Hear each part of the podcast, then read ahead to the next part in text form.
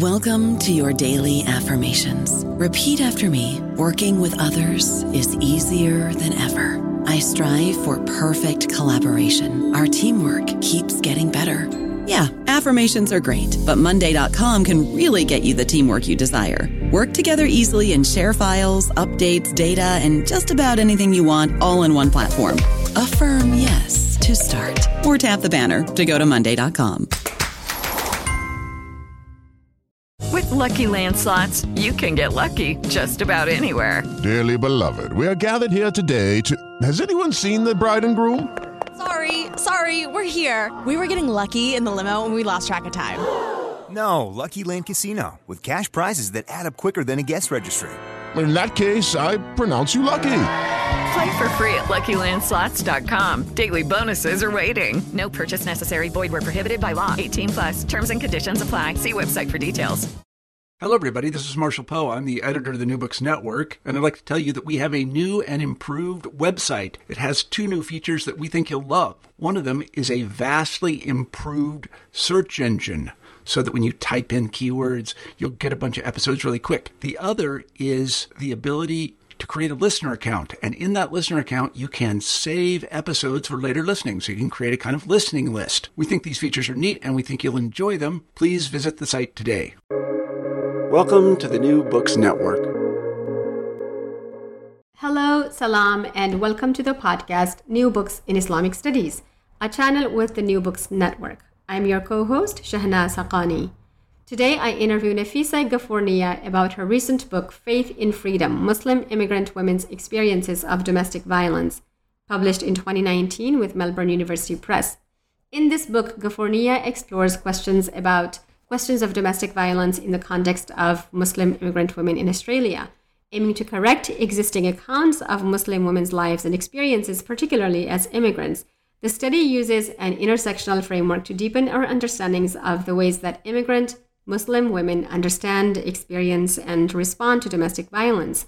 Among the themes that the book covers are the relationships between culture, religion, gender, and or immigration status in the context of domestic violence, why and when, if at all, might women leave abusive relationships, and many women in her study do leave those relationships, the various kinds of domestic violence that immigrant Muslim women experience, including physical, psychological, financial, sexual, spiritual, in laws, and immigration related violence, services available to victims and survivors of abuse, and essential information for service providers and policymakers. The book will appeal to anyone interested in immigrant experiences, domestic violence from an intersectional perspective, and maybe Muslim women generally. And because of its practical value, it should also be read by service providers, policymakers, ESL educators, and others who interact, interact with Muslim or immigrant women on a regular basis. In our discussion today, Ghafournia describes her research methods, the process of collecting her data through interviews with the women essential to her study, the ways that immigrants' experiences with domestic abuse might differ from mainstream ones, some of the major findings of the study, and how the book can be used as a resource by other researchers and educators. This here is our discussion with Nafisa Ghafournia about her book, Faith in Freedom. Hi, Nafisa. Thank you so much for joining me today to talk about your book, Faith in Freedom Muslim Immigrant Women's Experiences of Domestic Violence. I'm very, very delighted to be able to talk to you about it. Uh, hi, and thank you for having me. It's a pleasure to be here and talk to you. Absolutely. So we always begin the, this discussion with the author's intellectual biography or their journey and what brought you to this, you know, to this, your academic discipline um, so could you, could you walk us through your biography or your intellectual yeah. journey? Yeah, sure.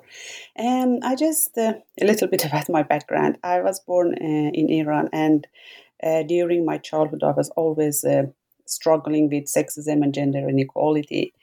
And then um, for a while, I was just I was a, a book lover, so I was li- reading lots of books, but I have no idea about feminism and those stuff. And then um, when I went to uni and I started my social uh, bachelor of social science, I have a lecturer that she was the only female in the whole department, and uh, I got many of my ideas of feminism and you know gender studies from her. So then I got interested in uh, reading more about feminism and gender studies and all of those stuff. And um, when I went, um, when I finished my uh, bachelor there. Then I did a master degree in sociology, and I was working for a while in a women organization. And then when I came to Australia, I just um, for a while um, I was, you know, I had a child, so I didn't study it. It was a, a big gap then. And then I studied. I had a, um, a, certif- a, graduate certificate in policy study, and then I had a PhD in gender study and uh, social policy. So yeah, I finished my study on PhD in 2017. Wonderful. Thank you for sharing that. Now, can you tell us also about the origins of this book? Why the book? Why now? Um, and the history behind yeah. it. Yeah, it's actually the summary of uh, my uh, PhD thesis. So when I finish my um, thesis, uh, I just uh, you know as a as a process they get it to get review for uh, with some scholars, and when I get the feedback of the reviews, uh, they they were very positive. And then my supervisor she just suggested that I turn it into the book. So I just uh, sent a proposal to the publisher, and then it got published as a book. Yes, it's just uh, the result of my work for five years. Nice. Yeah. No, I can't wait to publish my dissertation one day soon too, as well. Uh. and so, so I, I enjoyed the book very much. It was very heavy at times, and I had to put it down and you know stay really, really mad at the patriarchy, which is what I live to do anyway already. But walk us through your methods. And I am personally most interested in how you selected your respondents, what your experience was in recruiting them, how open they were with you, because they're sharing a lot of really, really intimate details about their lives with you. Um, I would love to hear Yeah, about the yeah. process. Yeah. When I started recruiting, I was thinking because I just want um, Muslim women. And I was thinking because uh, in Sydney, there are a couple of refuge that is just for Muslim women who experience domestic violence. So I was very hopeful that it's easy. I'm going to approach those service providers and they provide women. And then I was thinking talking to the women will be hard and they won't disclose. But what happened in reality, it was completely opposite. Uh, it was very hard to approach the service providers and um, they didn't help me at all. And uh, they just i don't know what was the reason probably because they don't want to reinforce the islamophobia atmosphere that's happening in western countries or i don't know maybe they want to deny that is such a thing in our community. So it was i was very disappointed. It took me about 14 months to recruit 14 women and at the end, um, you know, just one service provider, one of the refuge in uh, Sydney, they called me, and they were not specific for Muslim, they were the general refuge. And then they called me, and I just interview um, uh, three women. And then uh, later they introduced some of their friends, and then I got I couldn't get all of the women in Sydney, so I get a couple of women in Newcastle. So it, it's the city that I live. So I uh, yeah I just get it finally 14 women, but it was very hard. But the amazing thing it was when I uh, get into these women and talk to them, they were really open about their experience and especially their refuge in Sydney when I went there. The three women I, I interviewed, they just came from very uh, abusive relationships, so they had cuts and bruises in their face, in their bodies. So the experience for them was very fresh. So one of the women I was interviewing, she was sobbing through the interview. I just uh, turned off the recorder and I told her, "Look, I don't care about uh, this research at all. Just I turn it off and you just talk to me if you want." And she insisted that I turn the recorder on, and she she was telling that talking about her experience and sharing that can be, you know, empowering for some women in the same situation. So she just insists that I just. Uh, talk about her experience in the book. So I was really, uh, you know, uh, it, it, was it, it, for me as a researcher was very hard to listening to those stories as well. But they were very open about their experience. That I was amazed how they can talk to me. And I think one of the reasons that they said they said because of the language barrier. One of them said, "Look, I've been here." a couple of days and before that she was in another refuge and she said that you are the only one that i can talk with my language and even those that they don't speak my language, they said, "Oh, talking to you that um, you are Muslim and uh, you are an immigrant."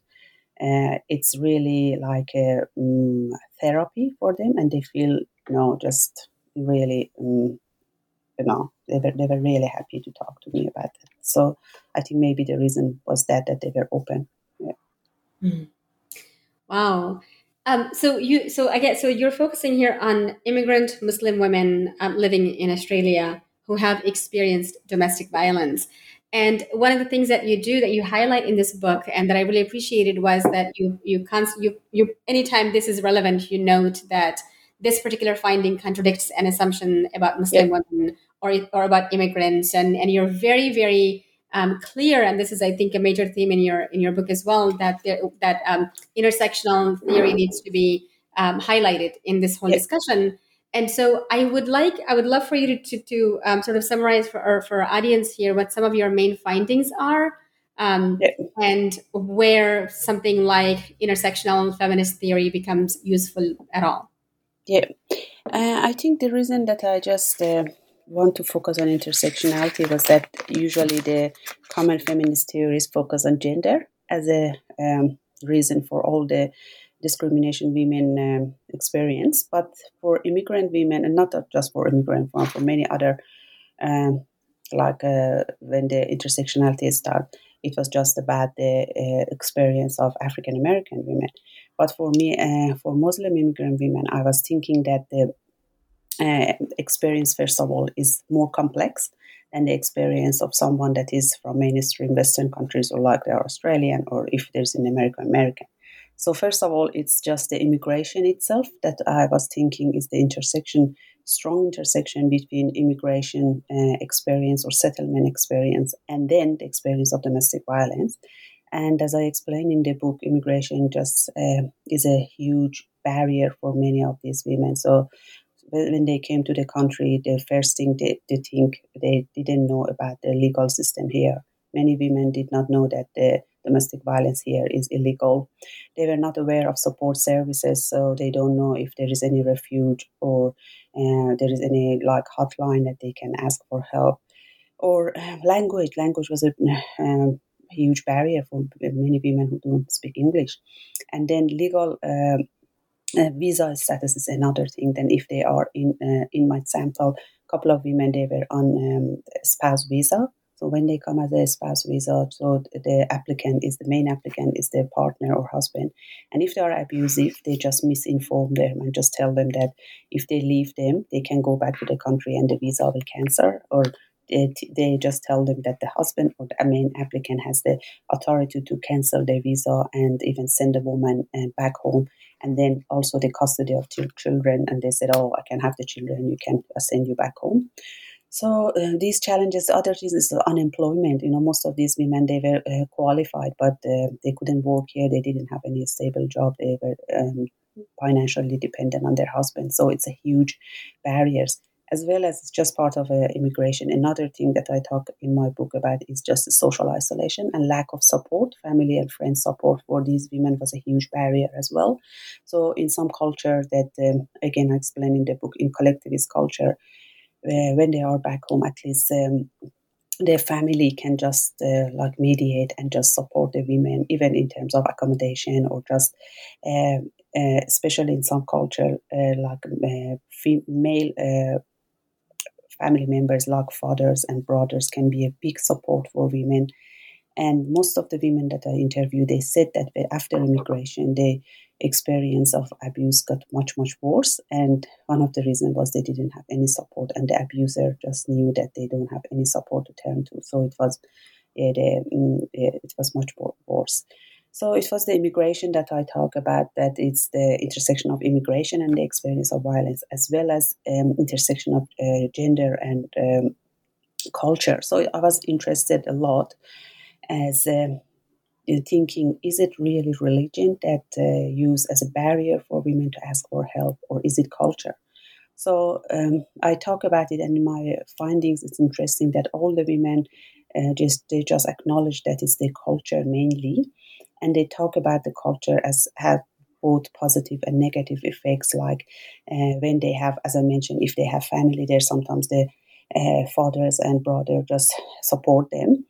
But at the same time, they talk about negative aspects of cultures like the community, especially if they have some um, small community here, and even back home, if they divorce, there will be some, uh, you know, beliefs, cultural beliefs that is the um, it's the women's fault if the family uh, they cannot hold to the family or the children needs to have father and those things. So it was both bad, negative, and positive aspect of culture, and the same as religion as well. So again, the religion they talk about it that it's positive in a way for most of the women in the sample they use religion and uh, more uh, spirituality or religion as a kind of um, uh, mechanism to cope with the abuse. So most of the women talk when they get abused, they just go and pray or read Quran or just, um, you know, uh, it just gives them strength.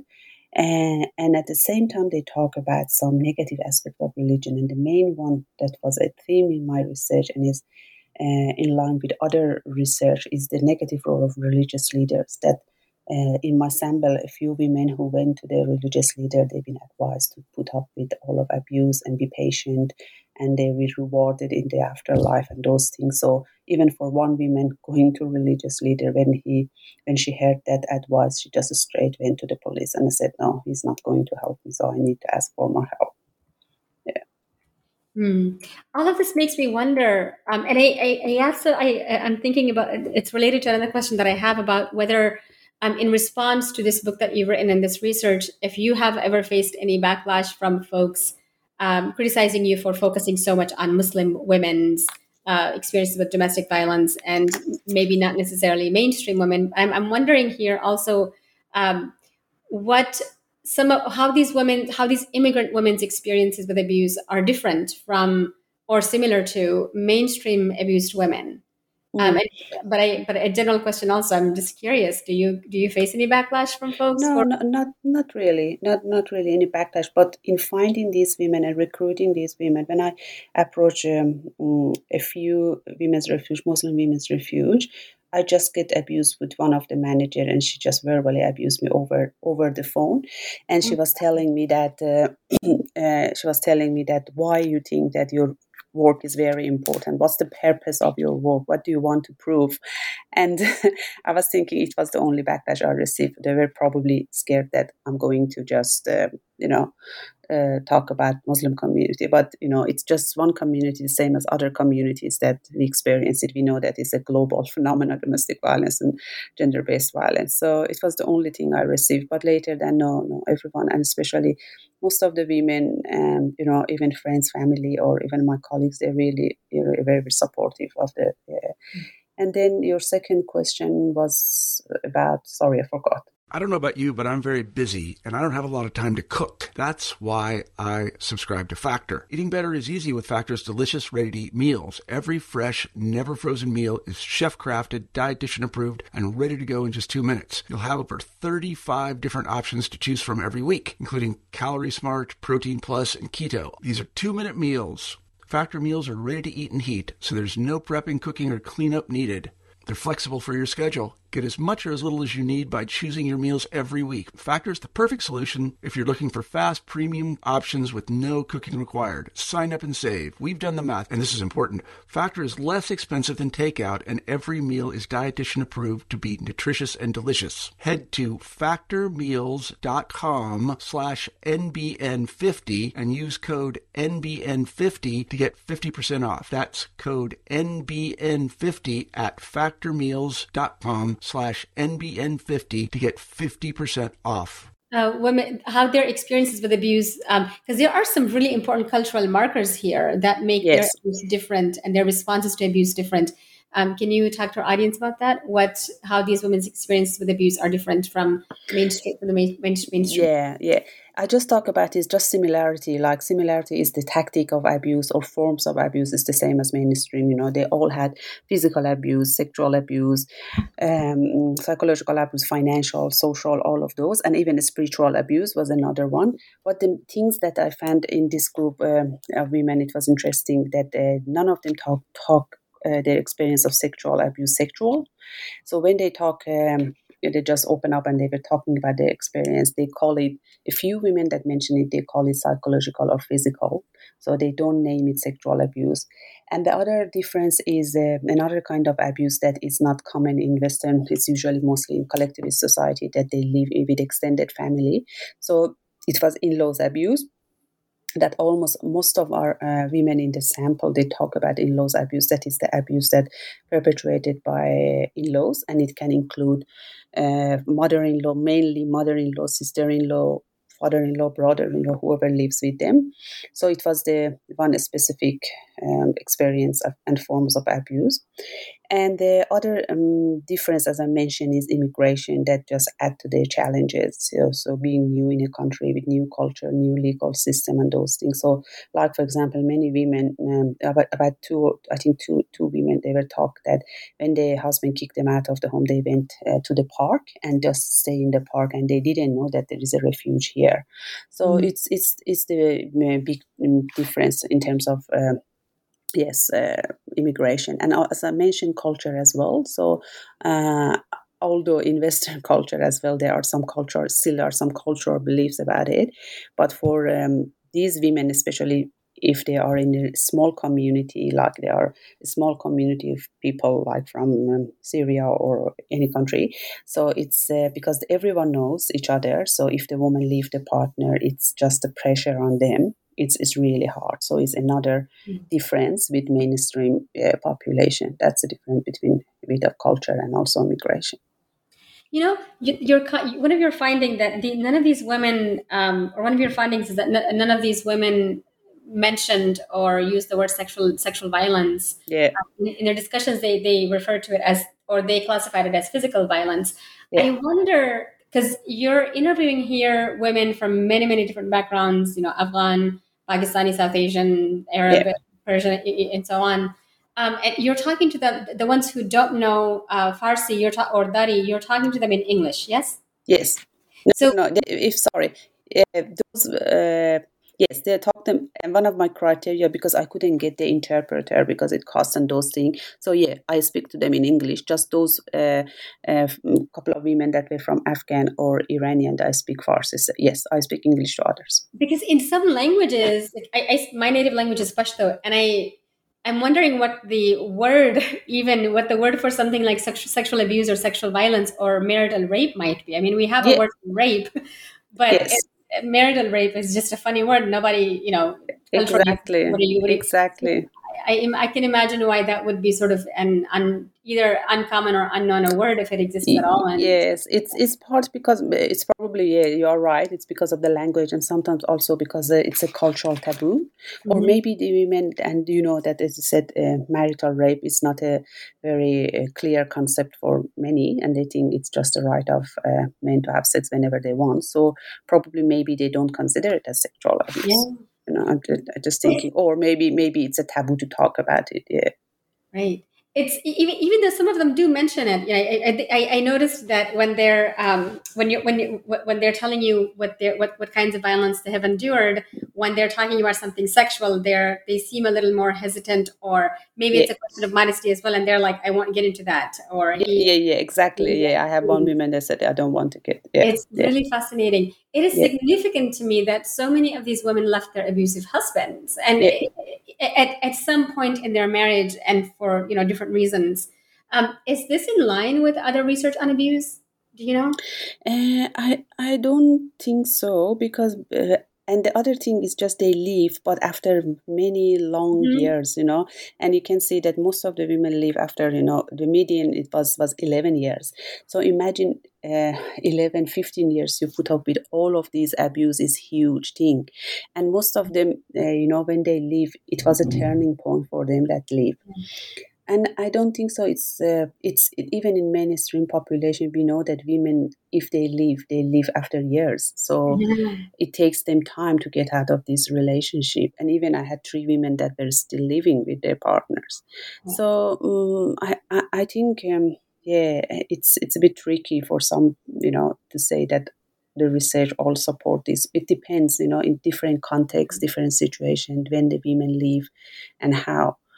But um, you know about immigrant women, we know that the, the thing that is very clear and the literature support is that they usually don't ask for help. So mm. even in the surveys and um, you know national surveys that we have here in Australia, you can see the number of CALD, um, I mean, immigrant. We call them CALD. I mean, cultural and linguistically diverse women that seek help is is really low. And then they sometimes they think, oh, because they don't seek for help, it means they don't have this problem in the community. Mm. So it's definitely it's one of the things that know there is there, but they seek help later and maybe because of all of these barriers that i talk in my book like immigration and all of immigration and all the settlement issues that they seek help but late. So because they seek help late it, that means that they leave late as well.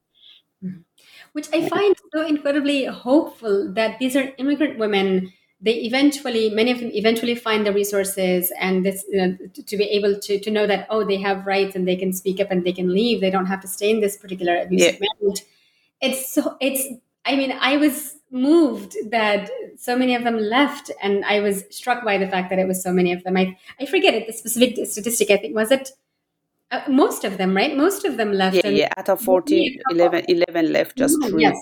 11 yeah. of the 14 left and one of them was sort of you know i know he's bad and i shouldn't be living with him but you know here i am still kind of thing. So they they that was it made me feel very hopeful for for the future and yeah. speaking of speaking of you know seeking help or or they're not knowing that they can seek help, I want to hear about the helpful and unhelpful resources that yeah, found as yeah. they decided to do something about their views. Yeah, and it's um, yeah, it, it was amazing when they were talking about the helpful sources. Another thing that uh, came up as a team was that um, the first point of uh, it, I think it's the same with mainstream women in any culture that the first people they just expose is family and friends, and they can be either uh, mm, positive help or negative. As, as i talk about they can be helpful in terms of few women talk that even some community here they help them with childcare they provide some financial support or accommodation for them and others didn't. They didn't even help them so and then the second thing uh, second um, source of help that was uh, very important interesting for me as well um, in australia we've got a TAFE or uh, it's a college for uh, immigrant or whoever comes and they don't speak English. So it's English um, college. So when they go to the um, these um, college, most of them find the teachers because it was the only place they were allowed to go because they didn't probably the husband, you know, that they control them socially. They uh, just try to isolate them. So for many of them, the only place they were allowed to go was English class. So that through English class, it was the, they ex- they disclosed the experience to the teachers, and also in these colleges they've got social worker or counselor. So many of them uh, find this uh, source very helpful. So through the teachers or through the counselor they find out about the services here. So they didn't know that there are services here for women, like refuge, like you know, uh, hotline, and all of those things. And the other um, source of help was for those women. Um, besides the English class, was for few of them was hospital because during birth or if they have children, pregnancy, and those things, they came to hospital. So again, social workers was very important their role in the hospital. And then uh, it was, um, I mean, the religious leader that we talk about it. And then the final point of support uh, and help for them was the police and the hotline, domestic violence hotline.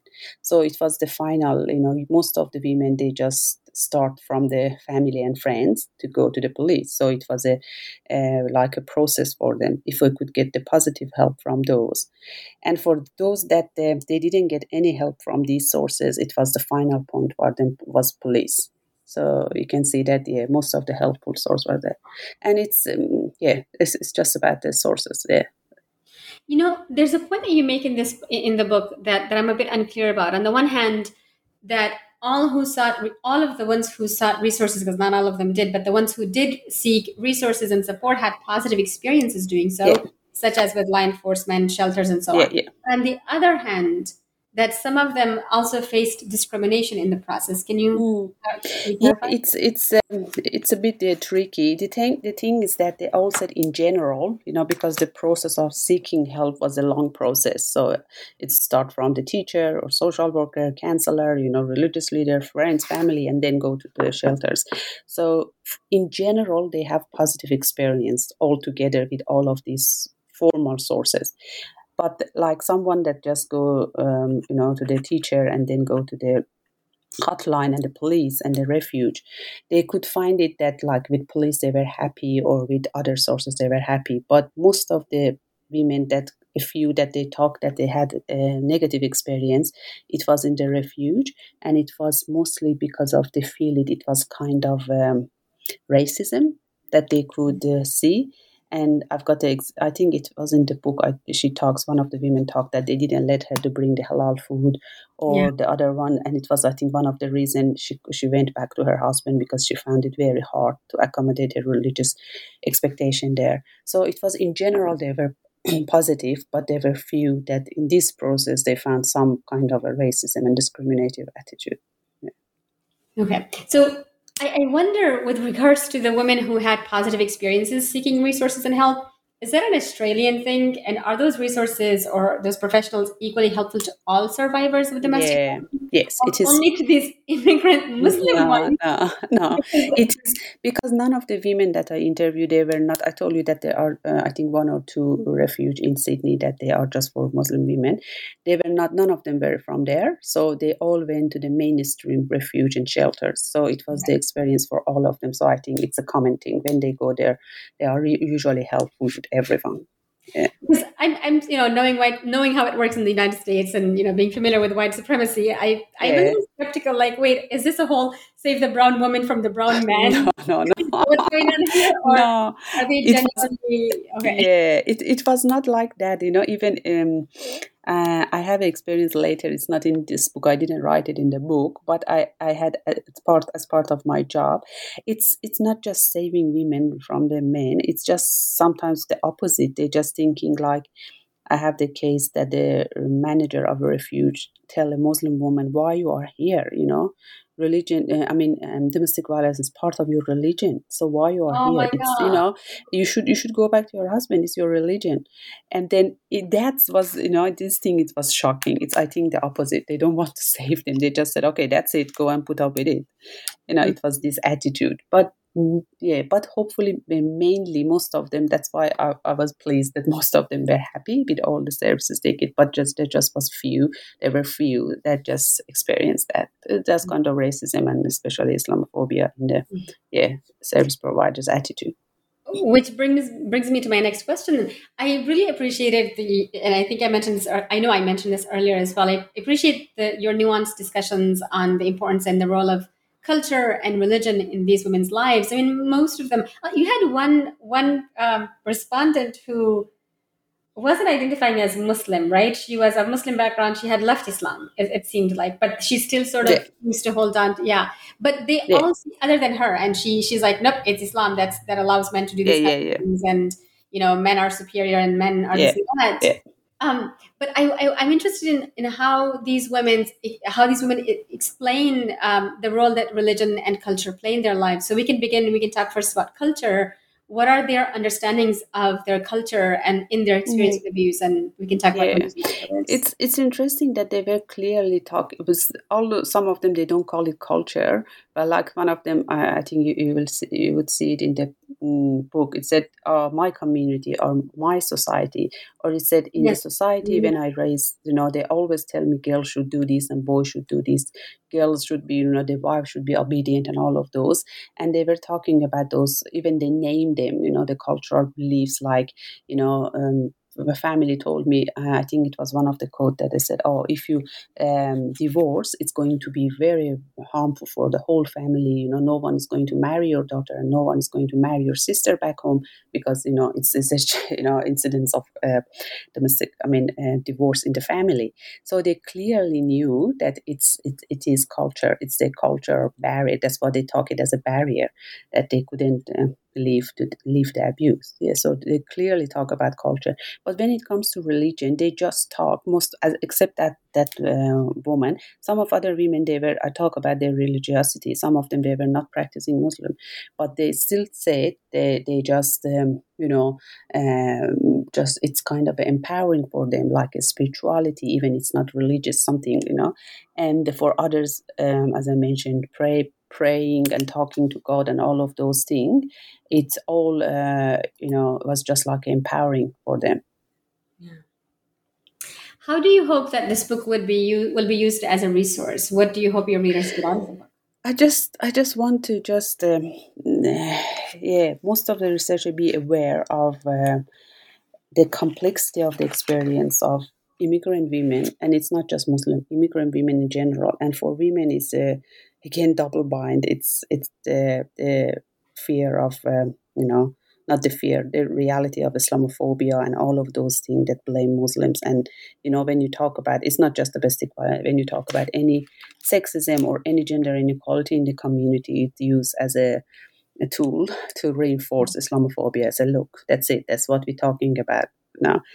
And so I'm just thinking that people avoid uh, these generalization, these myths, and just come to the reality of lived experience of these women and just be mindful of the complexity of their experiences. So it's not as simple as uh, you know that is gender inequalities other factors that shape their experience especially i'm talking about service providers you know social workers people in health or um, domestic violence service provider to be aware of this specificity of their experience as well yeah, no, thank you so much for it. Is there anything that you had to leave out from the book that you want to share with the, with, with our audience here, if you're comfortable sharing it, um, that couldn't go in the book? Because I, I, can imagine there's a, sort of a lot of other stories as well, or other events that you couldn't share, um, that you weren't able to discuss in the book.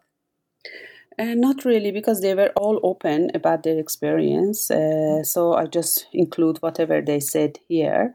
Uh, but the only thing that I was a bit, uh, I don't talk about it, is just that how some service providers, especially Muslim service provider, they were a bit reluctant to talk to me and just mm. refer some women for this research. And I think, I don't know, it was a bit, you know, unexpected for me.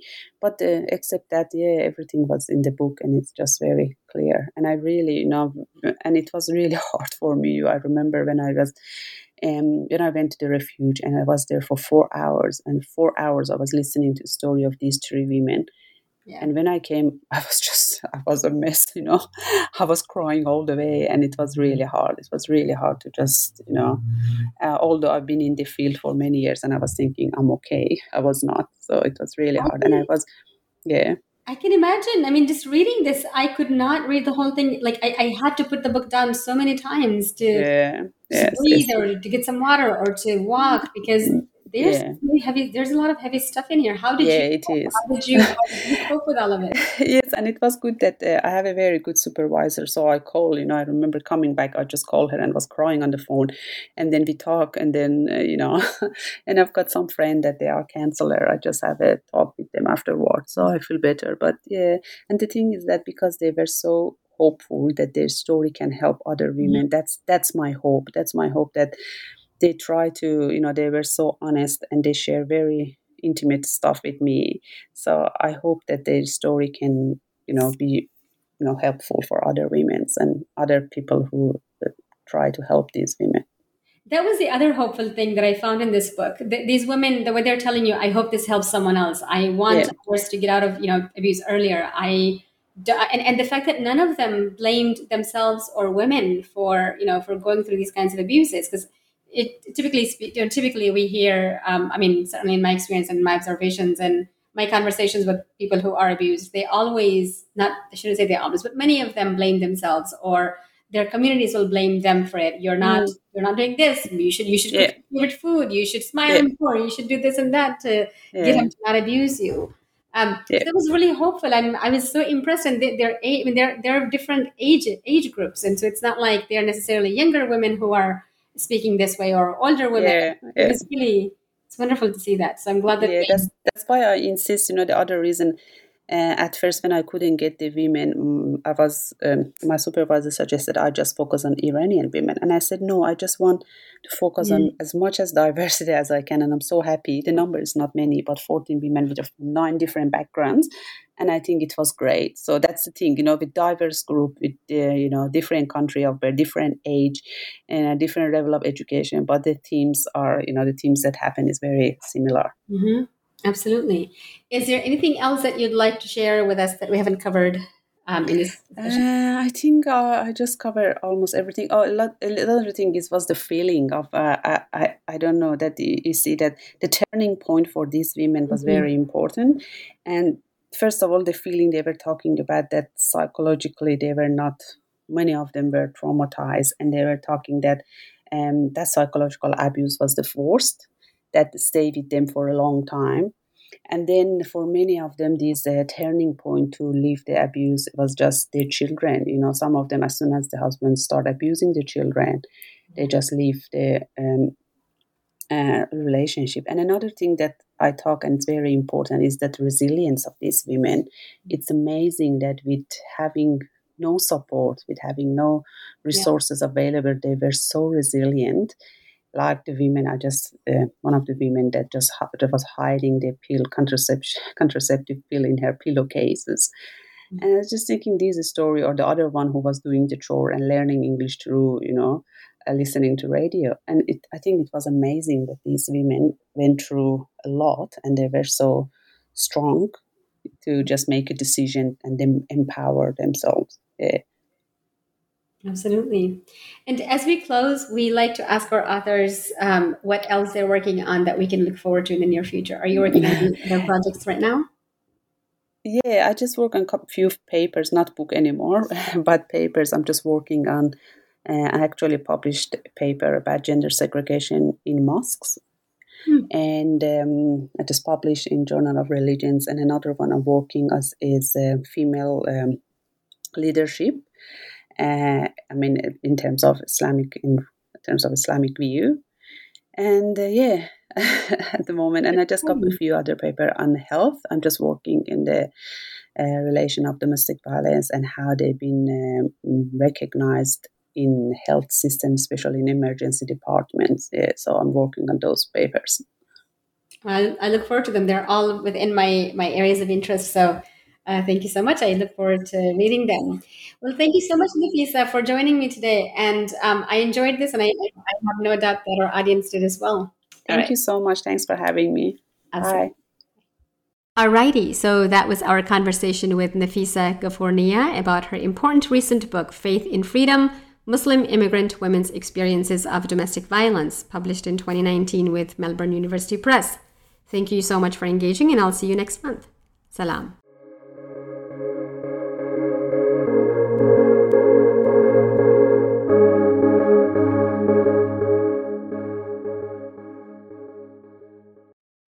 Guys, it is Ryan. I'm not sure if you know this about me, but I'm a bit of a fun fanatic when I can. I like to work, but I like fun too. It's a thing. And now the truth is out there. I can tell you about my favorite place to have fun Chumba Casino. They have hundreds of social casino style games to choose from, with new games released each week. You can play for free anytime, anywhere and each day brings a new chance to collect daily bonuses. So join me in the fun. Sign up now at ChumbaCasino.com. No purchase necessary. VGW. Void were prohibited by law. See terms and conditions. 18 plus.